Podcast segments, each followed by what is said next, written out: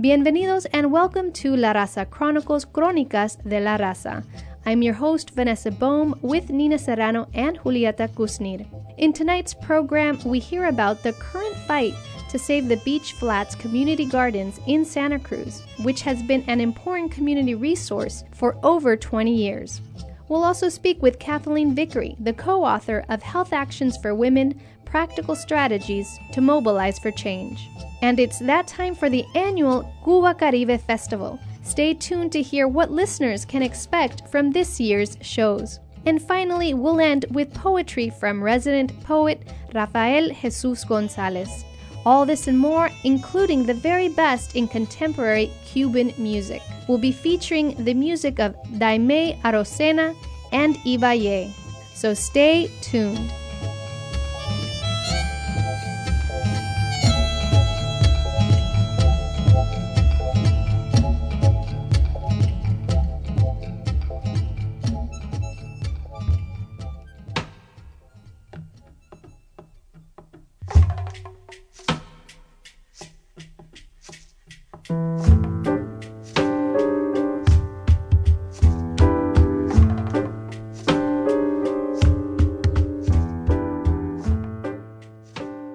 This is Nina Serrano for La Raza Chronicles. I have on the phone line Rafael Jesus Gonzalez, spiritual leader, scholar, activist, and poet. And he's going to be reading to us from his commentary on Thanksgiving. Bienvenidos, Rafael Jesus Gonzalez. Gracias, Nina.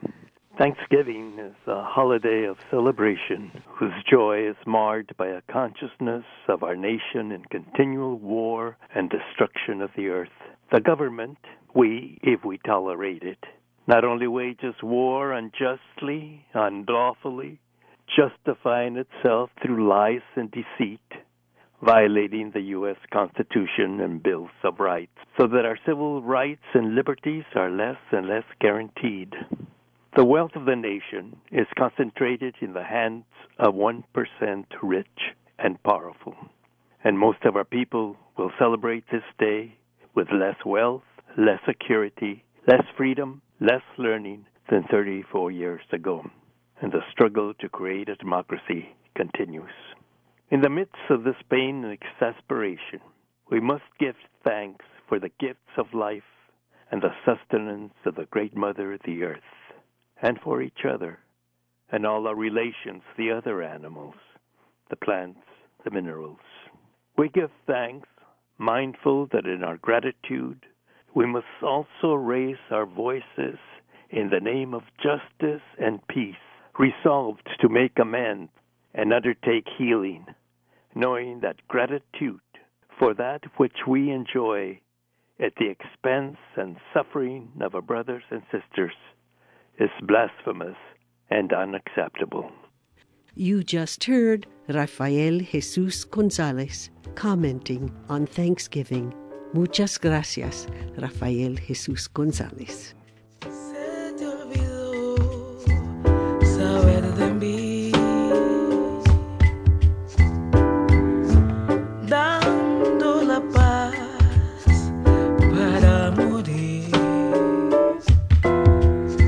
Sin detenerte entraste en mi corazón, sin medir las frecuencias ni ver mi reloj. ¿Y ahora qué hago con esto que siento? Porque estoy muriendo. Sin razonar, sin decir, sin tocar, con hacerme sentir solamente especial. ¿Para qué?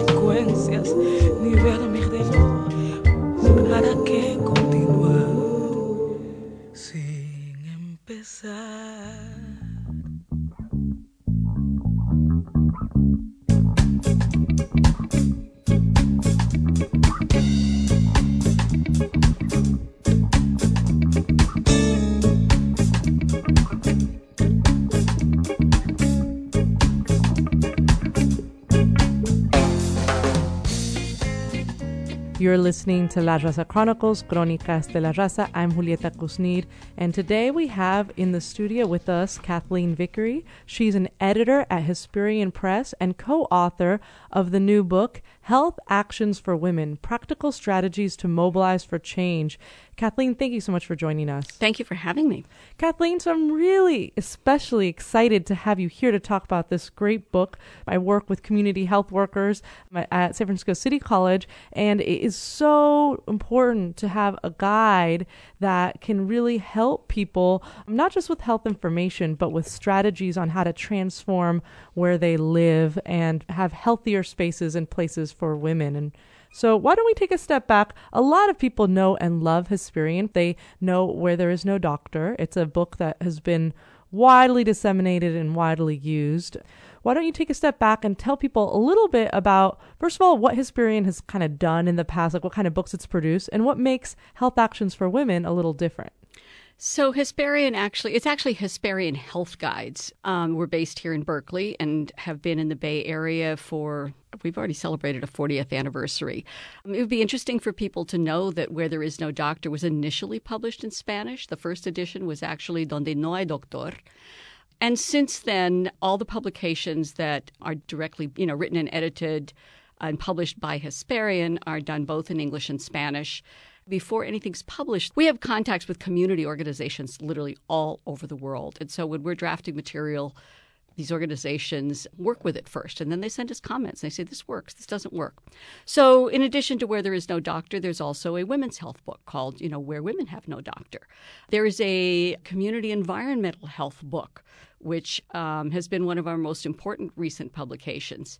And then another new publication that came out in 2015 is A Worker's Guide to Health and Safety, which I believe you already covered on the radio. So I encourage people to go to, you know, the Hesperian website, which is www.hesperian.org, and see all the titles. So folks may um, have been familiar with the book um, Where There's No Doctor, Where There's No Doctor for Women that really focuses on women's health. And this book, I know that there was a lot of demand for it. It took many years to put together. So why did you all think it was so important to focus on practical strategies to mobilize for change? It became really clear, actually, in the process of developing that book, that many of the organizations that were contacted that were giving feedback wanted something more like what Health Actions for Women has now become. Having the basic information is extraordinarily important. Everyone recognized that. And Where Women Have No Doctor does include, but includes ideas about how to create change in the community for better health for women and girls. That's in the book, but not in great detail. Where There Is No Doctor has a companion guide called Helping Health Workers Learn, which is an entire book that includes activities and materials for community health workers to work in the community to do popular education basically around health and health issues at the grassroots level. So there was a realization that something more contemporary and something completely related to the issues that women and girls face specifically was actually in demand. There have been demands for it all the time ever since Where Women Have No Doctor came out. So this book is the fruit of a real labor of love to meet that demand and kind of collect the many suggestions that came in over the years from people, stories that came in, and build on those to produce the book. So, why don't you paint us a landscape? What are some of the many issues that you all covered? We're talking about health actions for women put out by Hesperian Health Guides. So, why don't you tell us, Kathleen Vickery, you're one of the co authors of this book. You spent much time and energy making this a reality. So, what were some of the main themes that came out? Well, the the main idea I would say, or the thing that we grappled with the most and that we sort of built the book around was okay, so we know what the health issues are that women and girls face in their lives. And what really has to change in, in order for those challenges like to be met, to be overcome, let's say. And so, of course, this takes you pretty much in a direct route toward gender inequality it's, and social barriers, really, social barriers to health. So, some of these are obvious in, again, in communities that lack, you know, healthcare services, and that's what our books and our materials are generally geared toward. They're geared toward health promoters and health workers who are you know, perhaps the only providers, or they're the gateways to any kind of health care that people do receive. And a big part of their role is prevention and health education. So that's kind of who the audience is. So the idea was to provide more tools for them and provide tools to open up conversations that would help people start right where they are. What are their perceived needs? What are their felt needs around health? And one of the big ones that's across the board in many communities has to do with safe motherhood. What prevents women from, say, you know, having healthy pregnancies and delivering healthy babies? What is it that prevents that from happening in so many places? So the book really begins with that. It begins with a topic that everyone is really concerned about. And it goes from there into the many ways and the many barriers that women face in order for that to be possible. That's the voice of Kathleen Vickery. She's the co author of Health Actions for Women Practical Strategies to Mobilize for Change. Something that's really exciting about Hesperian Health Guides and the work you all do is how accessible it is. There's a lot of great drawings and activities and stories. So I know that you all worked with a lot of groups around the world to test and see that make sure this was really going to meet people's needs. Do you have any stories that came out or are featured in the book that give people a sense of what's covered? Actually, this, this story came out of research that we did for the Workers' Health and Safety book, but it fit into the chapter in this book about organizing to prevent violence against women, to prevent gender based violence. And it was a story about uh, women who workers in the free trade zone factories in Sri Lanka. And they live or lived at the time the story was written in large community boarding houses outside the free trade zone.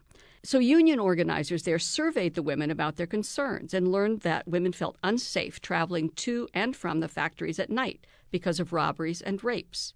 The organizers helped women discuss the problem, some possible solutions, and actions that could lead to safer travel. Then they took their proposals to the factory owners and they won several changes, including a local bus service between the zone and the boarding house. Now, that's really simply told. Later in the book, there's an entire chapter that sort of could lead a group through those steps with activities about, okay, beginning this discussion. So that it's the group itself, any group itself identifies a problem and then talks about, okay, so what would it look like if we solve this problem? How can we get there? So the book includes step by step examples about ways to create that kind of discussion. And it's very clear about saying you're not going to probably win what you're fighting for the first time.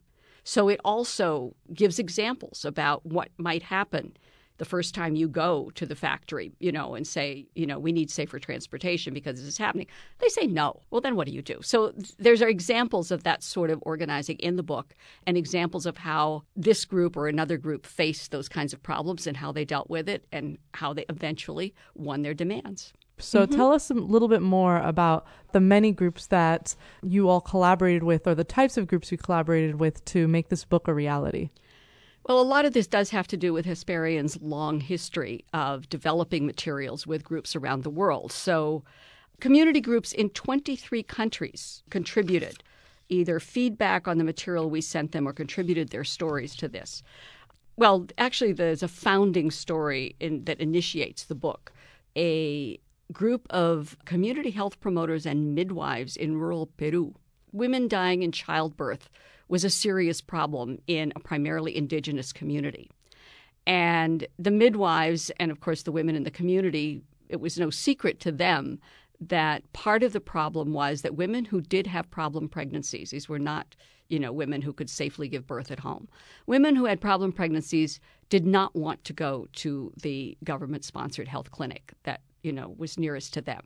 Because they were indigenous, because many of them did not speak Spanish and the staff did not speak Quechua or whatever their indigenous language was, and they felt that their their traditions were not respected. They were required to undress. This made them uncomfortable. There were a lot of things that just they were unwilling to go there, and many women died because they waited too long. When they got there, it was too late, or perhaps the clinic hours were not open at a time when they needed them, and they felt really disrespected by the staff. So the initial story in the book is one that is actually was developed with a person who was part of a group of um, health promoters and midwives who began to organize around this. They just finally said, you know, there was one more death, and they said, that's enough. You know, we have to do something to stop this. And we think we can change. We can work with the health center if we really try. And of course, it was a long struggle, but they did eventually working with other organizations and other people in the community, finding out who had influence, who could influence whom, building allies to take their case. And they eventually did reach an agreement with their health center to make it more friendly toward the women from the indigenous community who really needed the services. And that led over a period of time to actually a major change in health policy in Peru for maternal health care throughout the country, or at least throughout you know the rural areas. You've highlighted how this can be really valuable for folks in their language. Uh, Hesperian Health Guides has done a lot of work to make sure that its resources are available in many languages, and especially Spanish. Spanish has been a an important language for Hesperian Health Guides. Can you talk to us about the next steps for health actions for women? Translation is the next step, getting it into Spanish so we're right now we're we have proposals out to and we're we're on the verge of starting the translation process. So we hope that it will come out in spanish next year in 2016 and then it's also worth mentioning that independently of what we actually do in terms of coordinating spanish and english publications right here in in berkeley all of our publications are open access and have been translated collectively into well over 100 languages. And this is volu- volunteer work. Sometimes we've been able to provide a stipend to groups that take on the translation project in different countries, but we don't really manage those translations, and we're very happy when people do take them on and make them available in local languages. And it's another thing that people can see on the website. There's a, a language page where you can see the really incredible number of translations that exist for the different books. So I'm speaking with Kathleen Vickery. She is the co-author of Health Actions for Women: Practical Strategies to Mobilize for Change, put out by Hesperian Health Guides. So Kathleen, who's the ideal audience? Who can use this? Who uses this book? Who do you hope this book gets into the hands of? This book is really for a very broad audience of and again, it's not just for women. In fact, a lot of effort was made to address men in this book and how men can and should be involved in any kind of community actions and organizing. And overcoming many of these social barriers depends on the fact that men overcome them too. I mean, they affect women's health, but the book in many ways addresses men to bring them into this discussion. There are over 60 activities in this book, and many of them involve role plays. They involve different ways to configure groups of people where sometimes you work with just men, sometimes you work with just women, sometimes those groups are not ready to work together, other times they are, or it's a process that may be worked toward. So, this book really is for anyone who is going to be in the position of, I keep saying working with, because it isn't precisely training. We're really talking about a much more participatory process we're talking about a process in which women may and probably should take some leadership, but definitely does not exclude men. And I'm just looking, I have the page open in front of me. I mean, group discussion helps women and men understand differences in sexuality. So, this is a, an activity where the groups are, in fact, separate and they're being asked to talk about, well, what, what does sex mean for them? And then there's steps here about where the women talk, the men talk, and then there is a person guiding the group or facilitator or more than one facilitator who then finds a way for them to exchange that information without embarrassing people. With, so, and there's lots of techniques in the book so that someone who really has never done this will and here the illustrations unfortunately we can't show on the radio but there are illustrations pretty much on almost every page which is one of the ways the book can be made accessible again to people with a wide variety of skills. People who've never done this sort of thing. People who may never have seen a PowerPoint, for heaven's sake. You know, I mean, this is, you know, who don't really necessarily construct information or construct their activities that way. So this tries to introduce different approaches that will work for different people at different stages, let's say, of consciousness or different stages of being willing to take certain actions to actually change something that may have been the same for a really long time and yet constitutes a barrier to health. There's a lot of emphasis in the book. I would also add, again, sort of a founding principle of the book, of course, is the right to health for all and the right to health for all women, and certainly human rights for all. That's the voice of Kathleen Vickery. We're talking about health actions for women, practical strategies to mobilize for change. So, how can people support Hesperian Health Guides and how can they connect to the work that Hesperian is doing and possibly download or access some of the other resources that are available? The website has it all, and it's www.hesperian.org. Hesperian is H E S P E R I A N. We are in Berkeley at 1919 Addison Street. There's an online bookstore, and we also distribute our publications out of the office.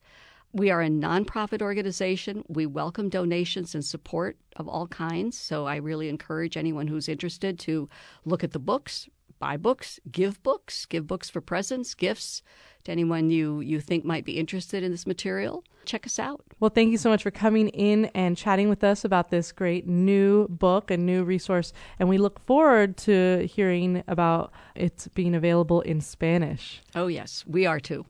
so, is that something people can support with?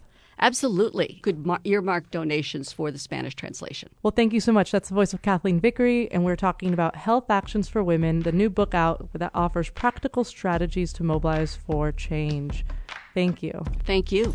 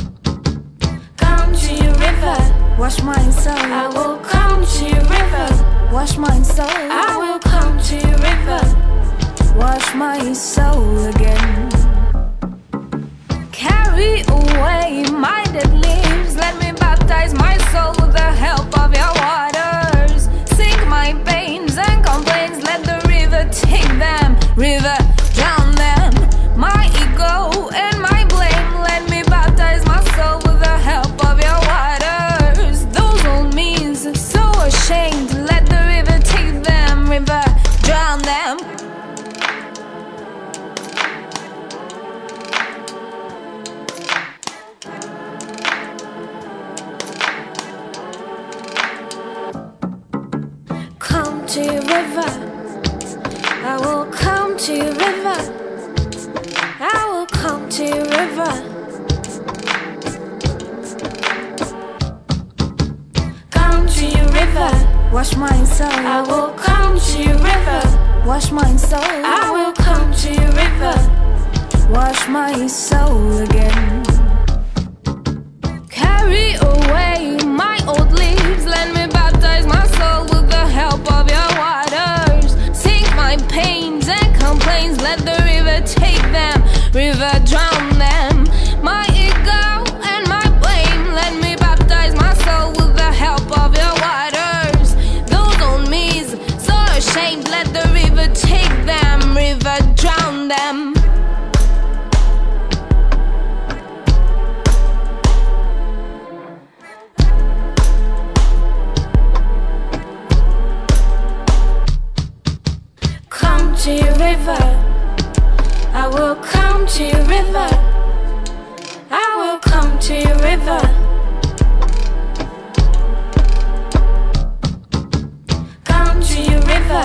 Wash my soul. I will come to your river. Wash my soul. I will come to your river. Wash my soul again.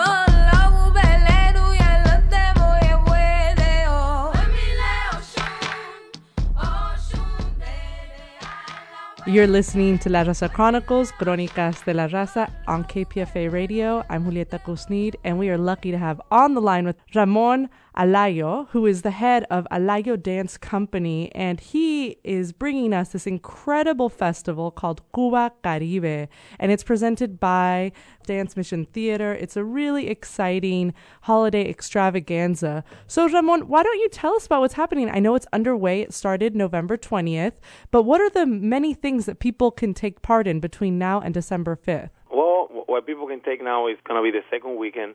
You know, the dances are ready, you know, because we already did the first weekend.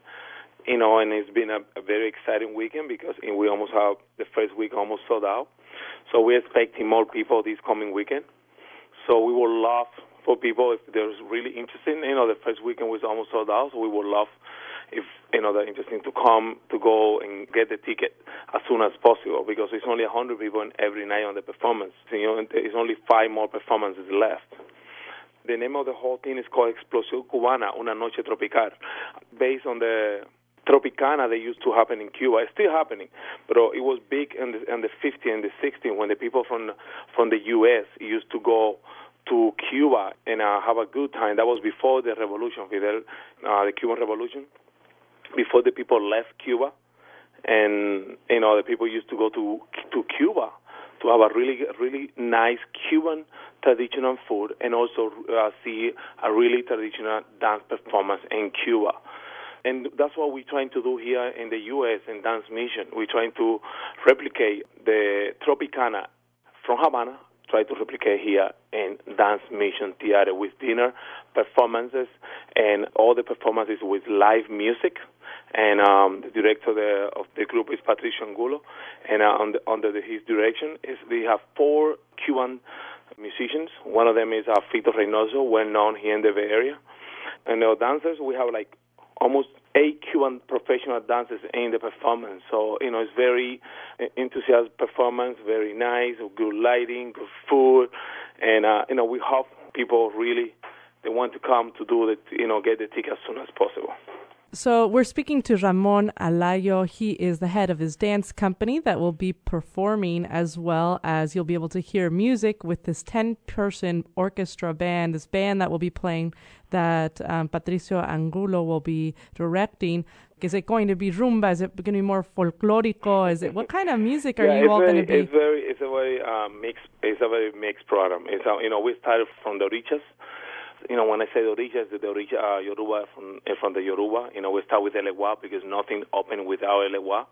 Elewa is one of the Orishas that open and close all the road, and and we always start with Elewa, and after that we do different kind of Orishas, and after that we you know we do danzón, we do contemporary modern, Afro-Cuban modern, we do cha-cha-cha, mambo, son, we do salsa, Haitian dance, but all those dance we're not doing in a traditional way. We're mixing all those dance with all kinds of movement, and um, to try to enrich more to into the theater that we we we are doing.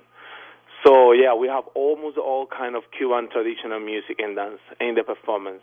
So many people may not know that you have a long history of teaching dance and also you've studied dance, you know, a master's degree in dance as well as, you know, many, many years of teaching. Yes. So many people may, maybe some people have attended your classes here in the Bay Area. Oh my goodness. People love Cuban dance and there's so many places to see Cuban style of, of salsa and different things. So what makes your dance group different? What, what are some of the things that you really focus on and try to highlight in your yeah, group? what makes us different, my dance company and what we're doing right now is like we are not only doing uh, Afro-Cuban modern. That is, that's more what I do.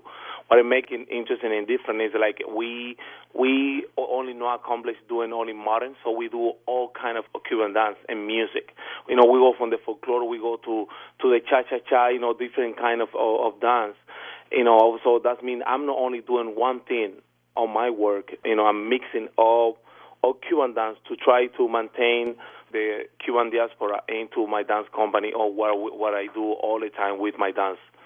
When I choreograph a dance, I always try to keep my root. For example, if I do a ballet piece, I will try to enrich the ballet piece with something that is very Cuban. So that's what make different my work and what I do. So it's not only one thing. Usually I try to work in a thing. Like right now, the cabaret. What is the cabaret? The, the cabaret is not only modern. You know, it's it's all things. It's about, it's about food. It's about people coming having a really good mojito, really nice mojito. It's completely different when you're going to see my my modern performances. Explosion Cubana, that's what it is. It's the mix of all Cuban dances, the mix of all Cuban music and food. So, can you remind people again the dates of the performances and also where they can get tickets? The last five performances the 27th, the 28th is at 7:30. On the 29th is at 6:15. On the 4th is at 7:30, and the 5th is at 7:30. People can get tickets on brownpaperticket.com, or they can go to cubacaribe.org or dancemission.com and look for more information about you know where they, they can get tickets. And also, you know, there's a number here 415-826. 4441 where they can call and ask for more questions.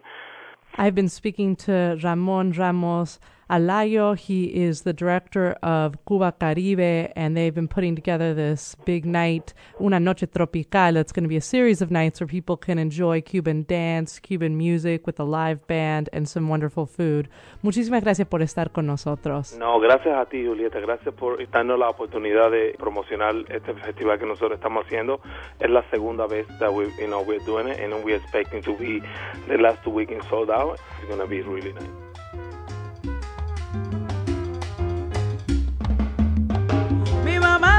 El ruso allá por los años 70.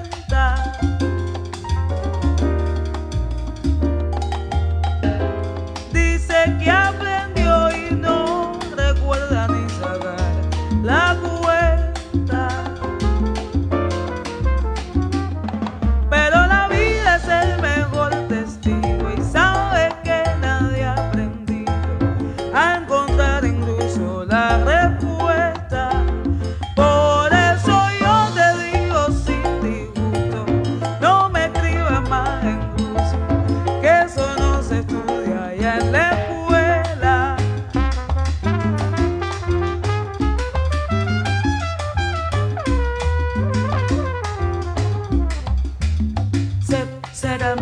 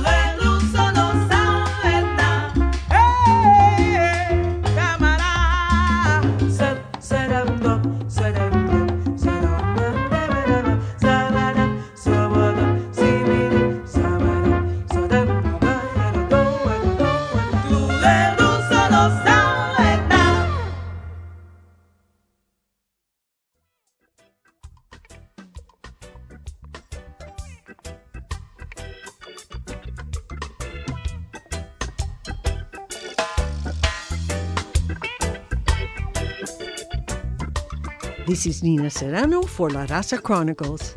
I received an email with the headline Hispanic Community Garden taken by boardwalk owner landlord. They're talking about Santa Cruz. A big community battle has lined up the Spanish speaking community and thousands of their supporters against one of the largest landowners in Santa Cruz, including the Beach Boardwalk. While the Santa Cruz City Council has unanimously passed a resolution indicating their support for buying the productive, more than 20 year old garden land, it is working with the landlord now to take over more than a third of this garden. So we have invited Joe Bonanno, one of the activists in this community garden, to tell us about this. Welcome, Joe, by phone to La Raza Chronicles. Hi, Nina. Thanks for having me. Uh, I'm really glad to be on your show. Uh, I'm a long-time listener of KPFA and uh, a long-time resident of Santa Cruz. I first became involved with the garden uh, 2009 when I came here. It was one of the first projects that I involved myself with, and I planted there for years and learned from the the really experienced gardeners that were there in the Beach Flats Garden just doing their thing. They have their indigenous crops, their indigenous methods. It's just a really special, unique place. And I was lucky enough to have the opportunity to be involved with it for so long. And here I find myself years later fighting again to keep this garden open. One of the things about this garden is it's been consistently threatened throughout its existence. Numerous times it's there's been attempts to close it down on the part of the city, and now the landlord is trying to close it down. It's a beautiful space, but it's constantly under threat, quite possibly because it's in such a desirable location. I just want to share with listeners something I found on your website about it that the garden is called the Beach Flats Community Garden or Jardín de la Playa and it's a sustainable, organic, urban garden located in the Mexican neighborhood of Santa Cruz, California, and close to the historic Santa Cruz Boardwalk. A handful of gardeners have worked this land since the garden's inception in 1994, and today they are 23 gardeners in total. Each gardener has a contract with the city of Santa Cruz and works their land in accordance to that contract and their own gardening practices. They are from California, Oaxaca, Guadalajara, Nicaragua, and El Salvador. They speak various languages, including but not limited to Spanish, English, and Zapotec. Their crops include various types of beans, squash, chilies, lettuce, and corn, cucumbers, tomatoes, onions, cilantro, oregano, rosemary, basil, mandarins, lemons, tomatillos, chayotes, and strawberries. And you can find them under Beach Flats Community Garden on the web. So, Joe, you've been working there for several years, growing, and what is happening now? So let's take it all the way back to the early part of this year. I believe it was in March. The city issued a letter to the gardeners. That letter was mailed to the addresses, mailed to the residences that they had on file for each gardener. Um, and so they all received a letter saying that the garden was going to be closing on November 13th, Friday the 13th, coincidentally. 2015. So that was the initial letter that the whole garden was going to be closed. So it took a little bit of time for that word to get out because information travels slower in this community because word of mouth is one of the primary ways that information travels and it's a little bit slower than email, text, or Facebook. So it took some time for, you know, that information to get out to the people involved, but over time, people from the university started getting involved and uh, that's UCSC and then general community members started becoming involved. And so um, over time, you know, our supporters grew from a handful to uh, an armful or a truckload, or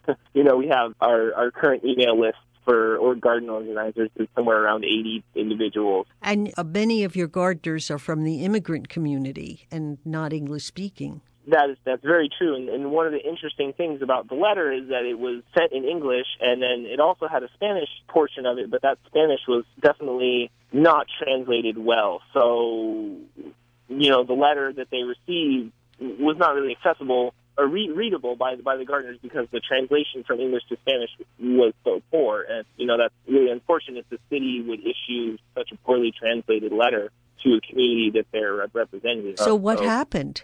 What happened in what sense? I just want to clarify. Oh, well, you said that on November 13th, you're going to have to clear off the land. You're being Okay, so- thrown out. So what happened?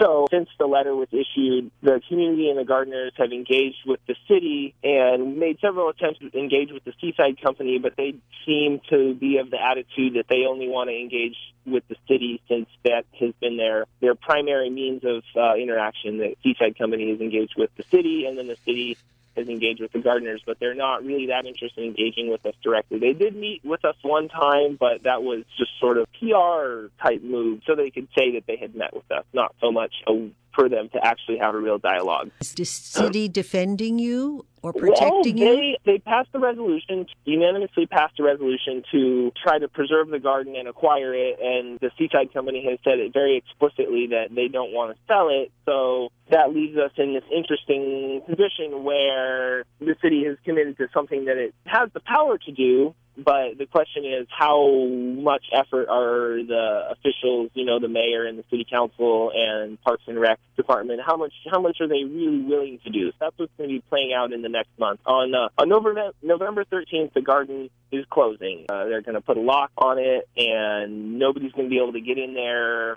for at least a couple months. So uh, your crops will die.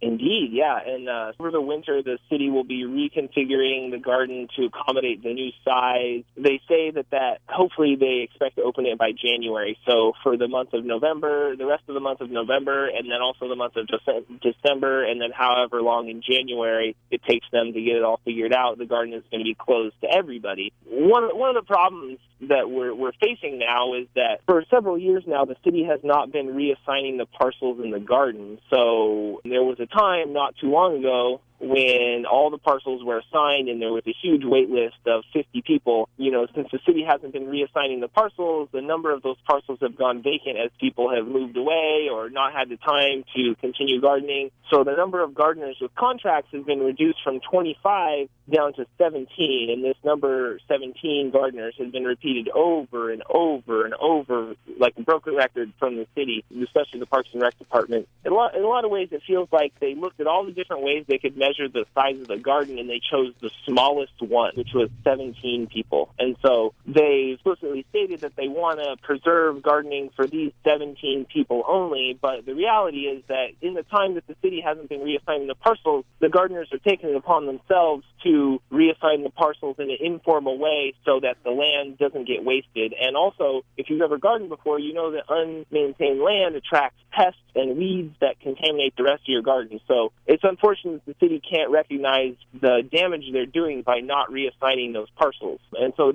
what's happened is now that the garden size has been reduced from 25 to 17, it's sad that this moment when the garden is in its weakest and smallest state that it's ever been in is the time when the city is reevaluating on how big the garden gets to be.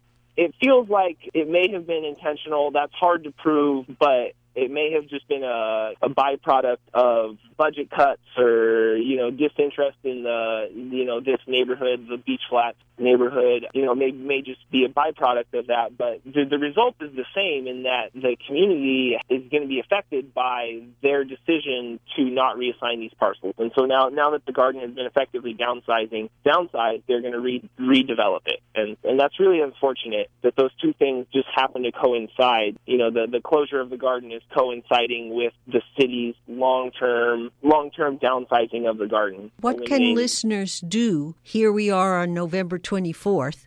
What can listeners do to support and defend the garden? Well, Beach Flats Garden has a website, beachflatsgarden.org, and we also have a Facebook page, facebook.com slash beachflats Community Garden. And so those are two really great ways to stay involved with us as we go through this process. You know, just because the garden is closing on the 13th, it, it's not a done deal because a lot has to happen before the, the Seaside Company can really take over that land to use it as they want because that land is zoned for residential uses. And so Community Garden serves the residential use, but the Seaside Company wants to use it for landscaping for their for-profit business. So in order to make that switch, they're going to need to get a change of use permit from the city to move it from a residential to a commercial use. So it's, it's a process, and the city's going to have to go over, really get some good information from them about what they really want to do with that land. Another so, thing that people- Joe, can I ask you to repeat the Facebook and website addresses slowly? Yeah, we have a website at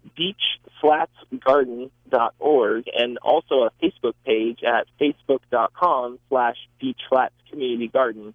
Or if you just search Beach Flats Community Garden, you should find the link on Facebook. Everything we do is published on the website and the Facebook page. And you'll also there be able to find what you can do to help. Yeah, so we have links there on how to support. We have a donation system set up so people can donate money to the cause. One thing is if we are going to purchase the garden, if, if the city does gain attraction to purchase the garden, that we may need to do some sort of crowdfunding for that. So if people donate to our to our page, then that gives us some some leverage in motivating the city to put up a little bit. If we can put up a little bit, the city will put up a little bit. Maybe some organizations can put up a little bit of money. You know that notion that there's not enough money to buy the garden will sort of dissipate. Um, so that that's one concern that has been expressed is that it's going to be expensive to purchase this garden. Yeah, and the, the Seaside Company owns the boardwalk, several hotels in the area, and a large amount of parking in the neighborhood. I think close to 15 acres of parking, and the garden itself is only a half acre. So it's a very small piece of land in a neighborhood that's largely owned by this one company. So it's it's really sad to see that teeny tiny piece of land that's surrounded by parking lots being threatened when when they have so many other properties in the neighborhood that they could possibly use for storage, which seems like a very low value use for a space currently has a very high value to the community. Well, Joe, we're going to stay posted of what's going on. Well, thank you. Is there any last words you'd want to include? If people want, they could contact the boardwalk and and tell them that they think this garden is really important. How? They they have a, a PR person that that can be contacted. His name is Kris Reyes, but on their website they have information on how to contact them. So if any- anybody who feels inclined, get a hold of them and say, "Hey, you're a family place, and you're taking away a resource that benefits families in your neighborhood," or something along those lines. So that's something that people can do because they're they're a public company. Well, good. Thank you very much. And we'll be getting back to you to find out what's happening at the Beach Flats Community Guard in Santa Cruz. Be well. All right. Take care. Bye bye.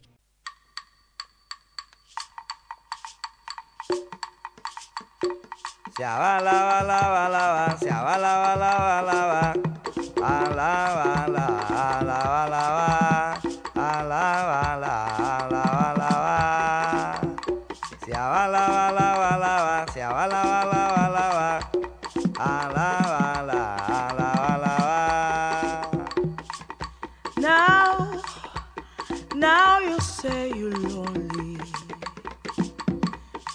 You cried alone night through. Well, you can cry me a river, cry me a river. I cry a river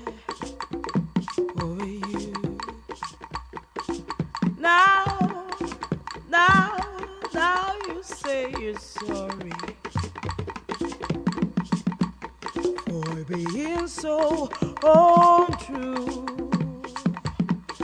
Well, you can cry me a river, cry me a river. I cry a river over you. You drove me, nearly drove me out of my head. Well, you never shed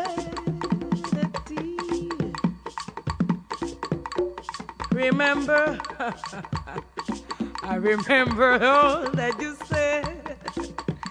Told me love was too plebeian. Told me you were through with me, and now, now you say you love me. Well, just to prove you do, come on and cry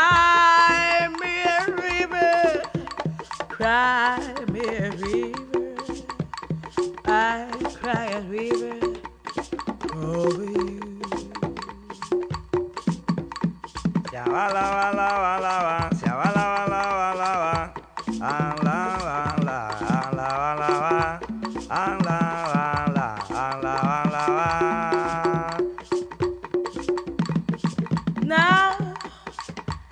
now you say you love me.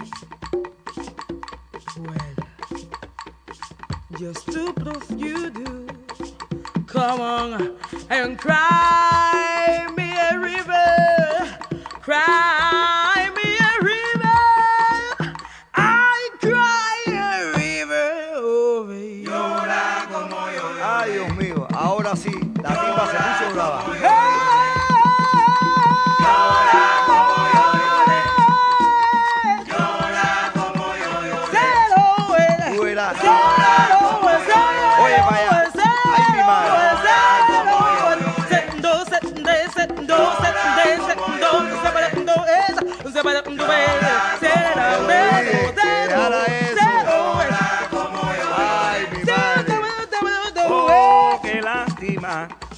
Xiomara a mí me da, con Xiomara a mí me da, con Xiomara a mí me da. Qué lástima, con Xiomara a mí me da. Estos son los ratos buenos, con Xiomara a mí me da. Qué lástima, con Xiomara a mí me da. Oh, Xiomara, madre mía, con Xiomara a mí me da. Qué lástima,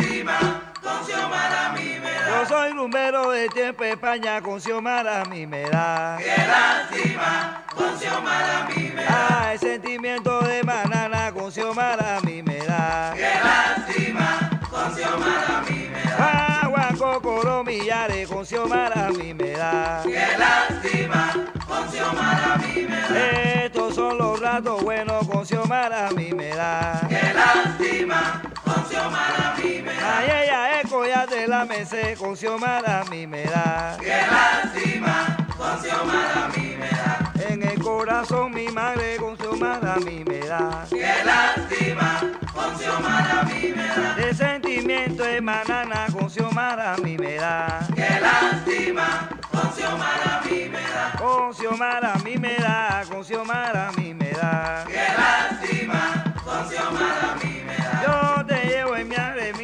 Xiomara a mí me da. Qué lástima, con Xiomara a mí me da. Guau, cocoro, millares, con Xiomara a mí me da. Qué lástima, con Xiomara a mí me da. Lágrima lloré, con Xiomara a mí me da. Qué lástima, con Xiomara a mí me da. Yo te llevo negra mía, con Xiomara a mí me da. Qué lástima, con Xiomara a mí me da. En el corazón mi madre, con Xiomara a mí me da.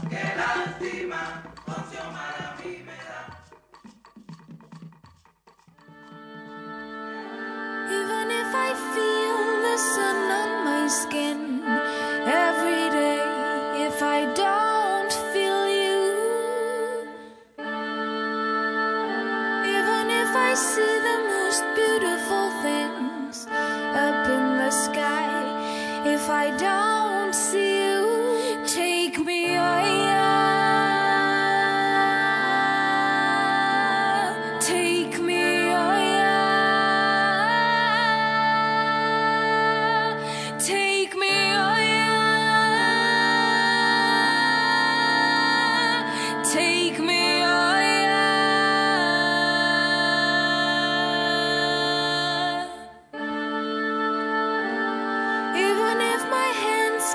catch the wind, catch the clouds, if I don't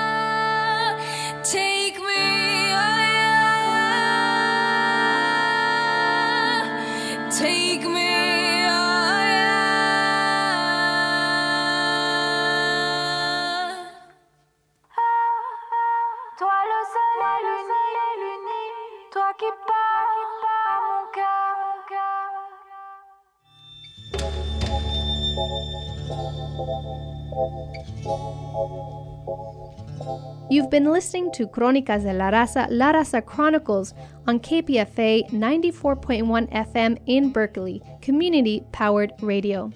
If you'd like to listen to this program again or share it with others, just search for us, La Raza Chronicles, on SoundCloud.com. And of course, remember to like us on Facebook to receive regular updates on news, arts, culture, música del mundo latino. And we also love to get feedback from our listeners and hear about the ideas you have for future shows. So make sure to email us at larazachronicles at kpfa.org. Stay tuned for another La Raza Chronicles next Tuesday at 7 p.m. Hasta la próxima. Buenas noches.